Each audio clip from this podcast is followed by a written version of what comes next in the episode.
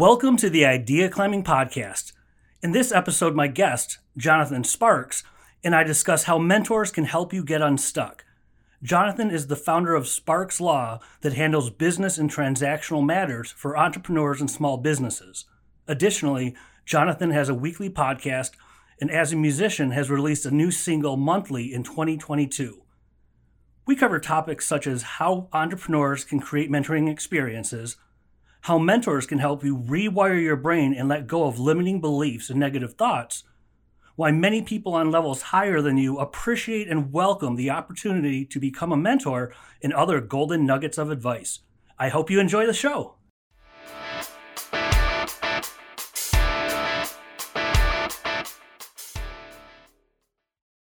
Thank you for being here, Jonathan. I appreciate you making the time. Yeah, thanks for having me. In our last conversation about mentorship, you mentioned it was important was is important to you.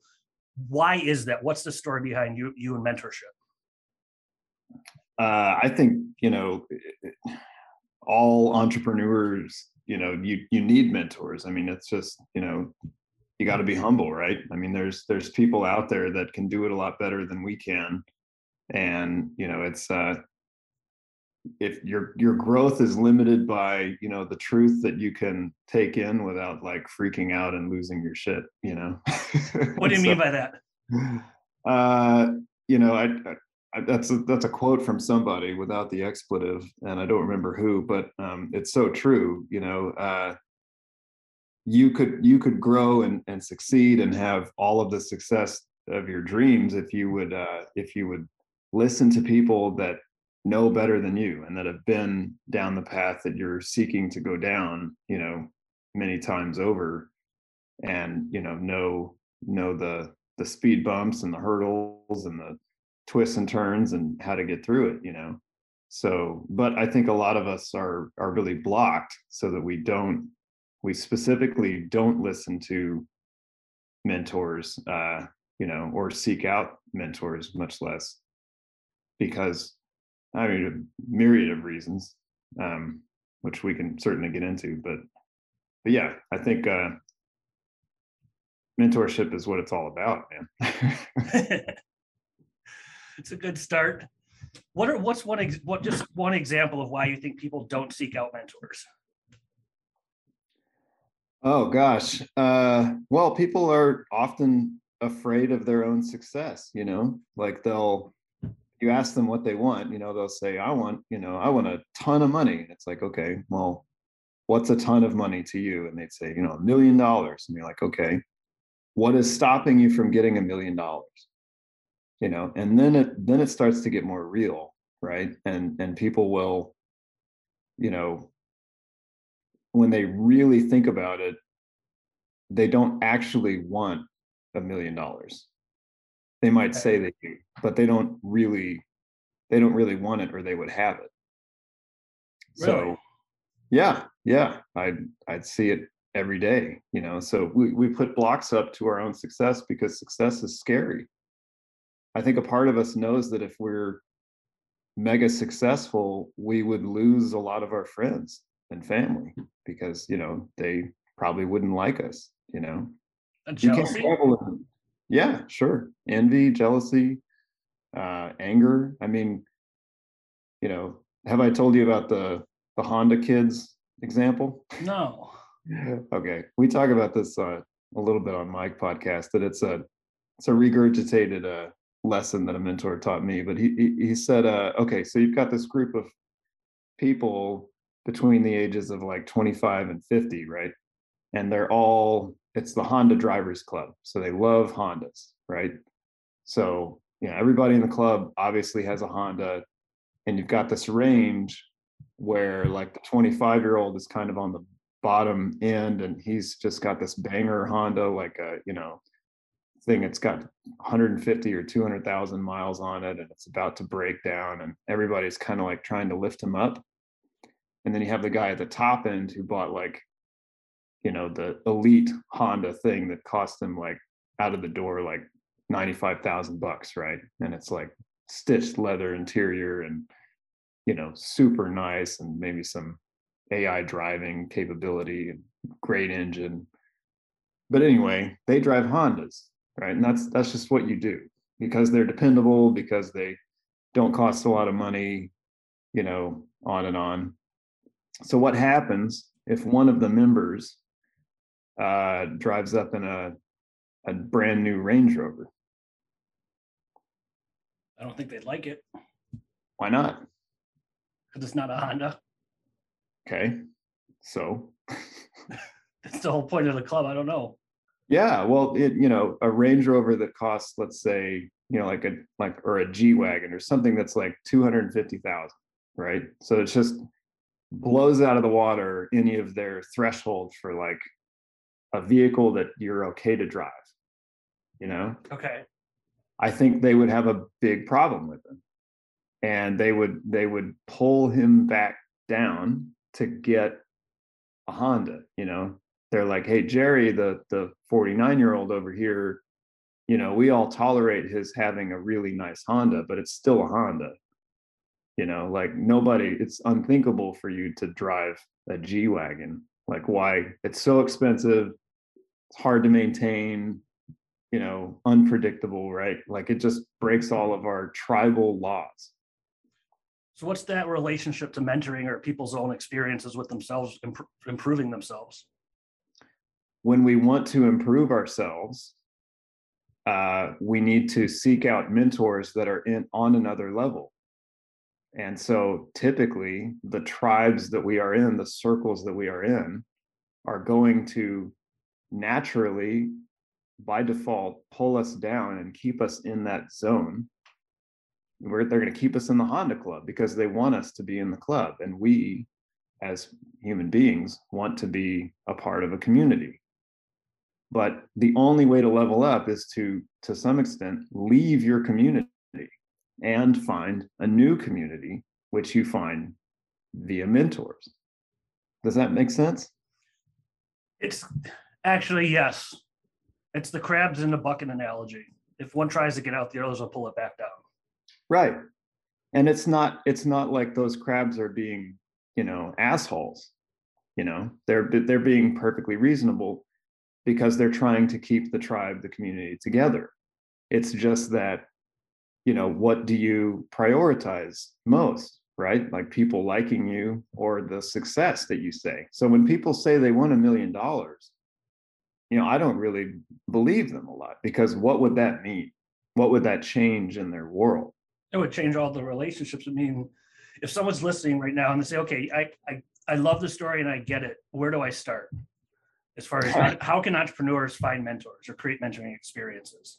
there are thousands of mentors out there and i would encourage you to you, you have to change the coding in your brain you know the, the brain is is plastic it's changeable but it has to be recoded right? So we all grew up with you know early on we we put in coding in our brains that was like based on childhood experiences right? So we're we're kind of our subconscious is largely looking to cr- recreate an environment that is similar to our childhood home okay? That's with people that's with material possessions success and you know workload and all of that. So if we want that to change then we need to seek out different things. So you know i like to bombard my brain with people's content that are smarter than me that are at Mhm. a higher level than i am. And you know it's not hard to find because you know a lot of the coding in my mind is is is crap you know but if i listen to different content enough i mean literally every time that i can instead of listening to the negative thoughts in my mind i'm going to instead put on a podcast. I'm going to put on an audio book. I'm going to i'm going to read a book. I'm going to you know talk with mentors. I'm going to get coaching services you know i'm going to uh, uh, foster the relationships with people that are at higher levels than me or at least you know at my level and aspiring to be at a higher level as well How do you foster those relationships? 'Cause I- I'd imagine people at a higher level than you is an interesting spin on mentorship. And they, I'm imagining, and I know some of them are just busy. How do you get their Sure. attention and then foster a relationship to get, you know, 20 and even 30 minutes of their time? and mentoring is free, so that's the other side of it. How do you do that?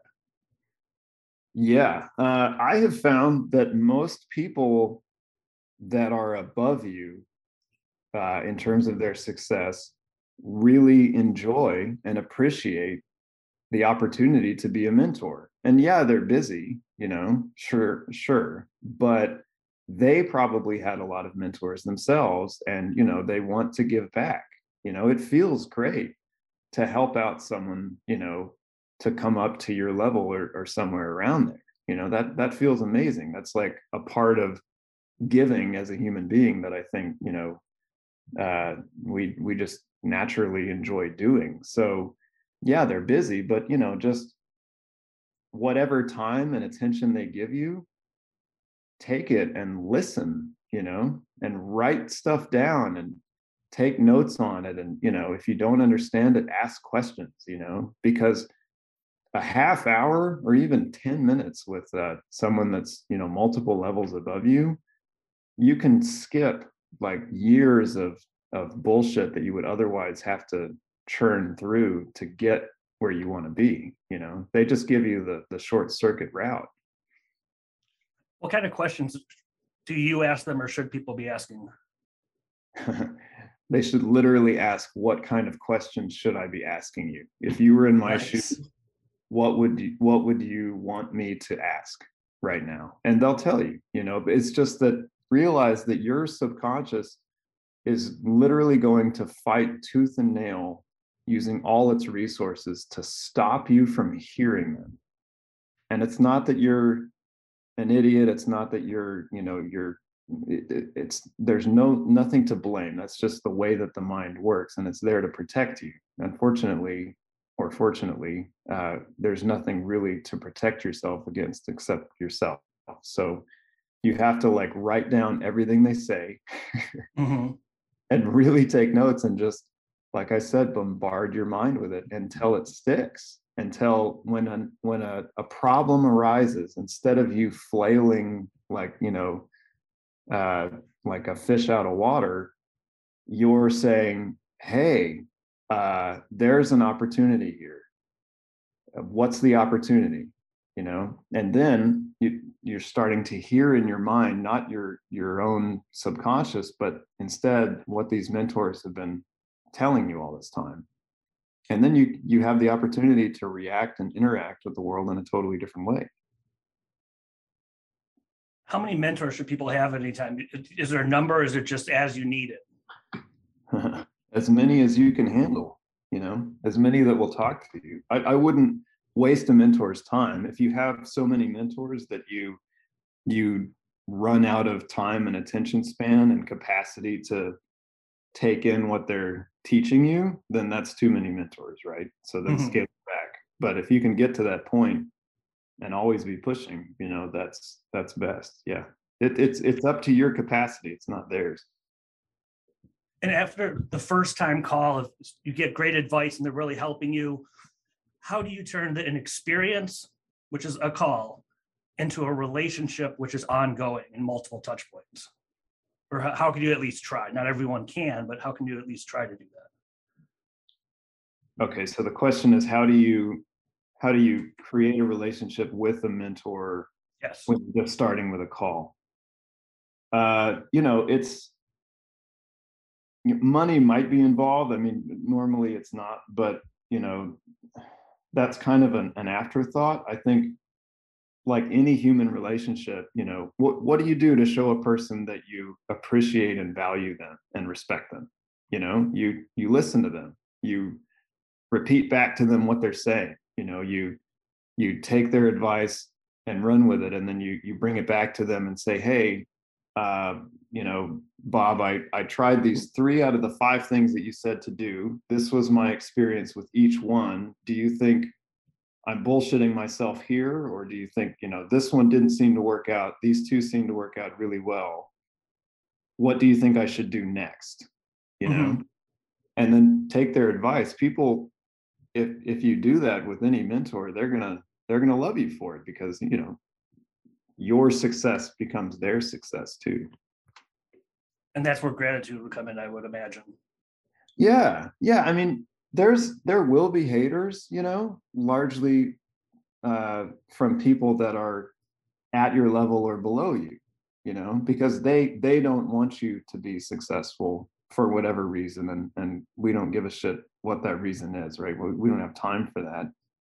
But mentors they don't there, there's no hard feelings like they they absolutely want you to be successful you know Mhm. so so uh you know i don't you will get criticism but only criticism to show you what you're doing wrong so that you can do better you know So don't take their advice personally is another way to say that, right?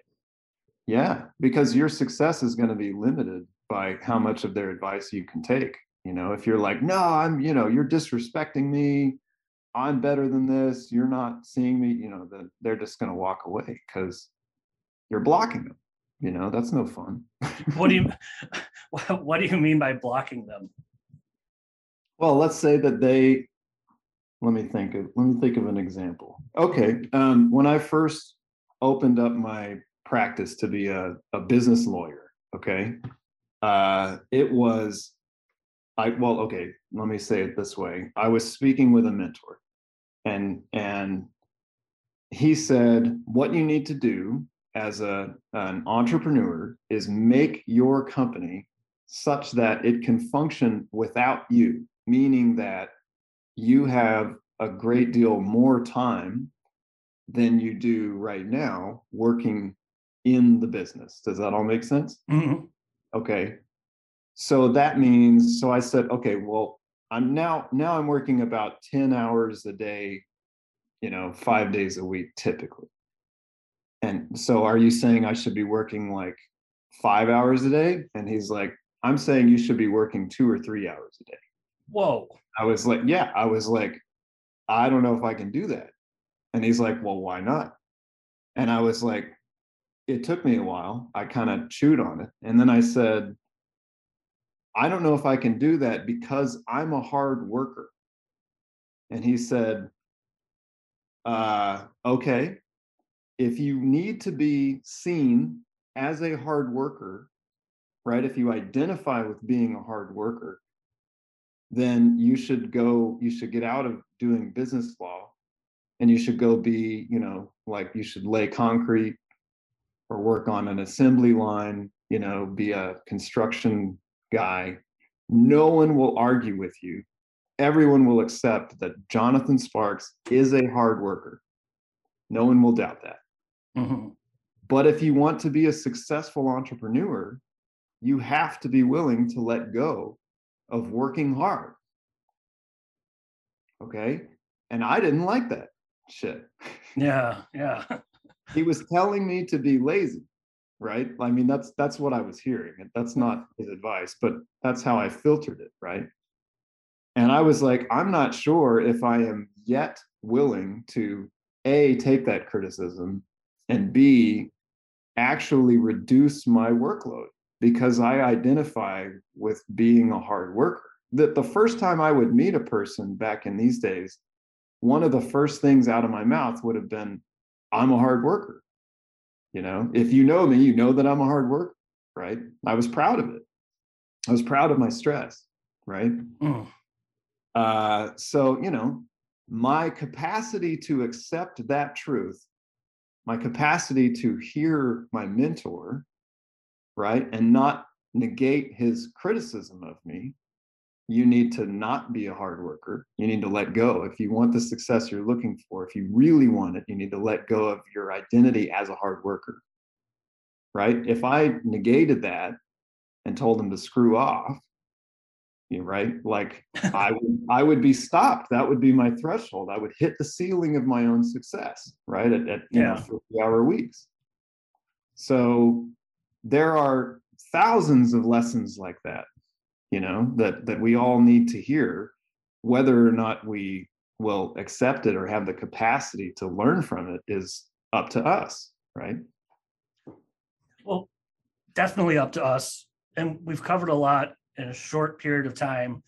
If someone's listening and says, I want, I want more successful mentoring experiences or help getting unstuck, whatever it might be, I'll do one thing differently, what would you tell them? If nothing, it could be something you already said to reiterate it. It could be something you haven't touched on yet. But someone's just saying, look, I'll do one thing. What what would you tell me to do? Do stuff that scares you. Normally the the stuff that scares you is uh you know you need to get used to being uncomfortable and doing things that you were otherwise afraid of. Usually those are the things that are robbing you of the success that you're looking for. Thank you very much. And if people want to get a hold of you, what's the best way to find you online?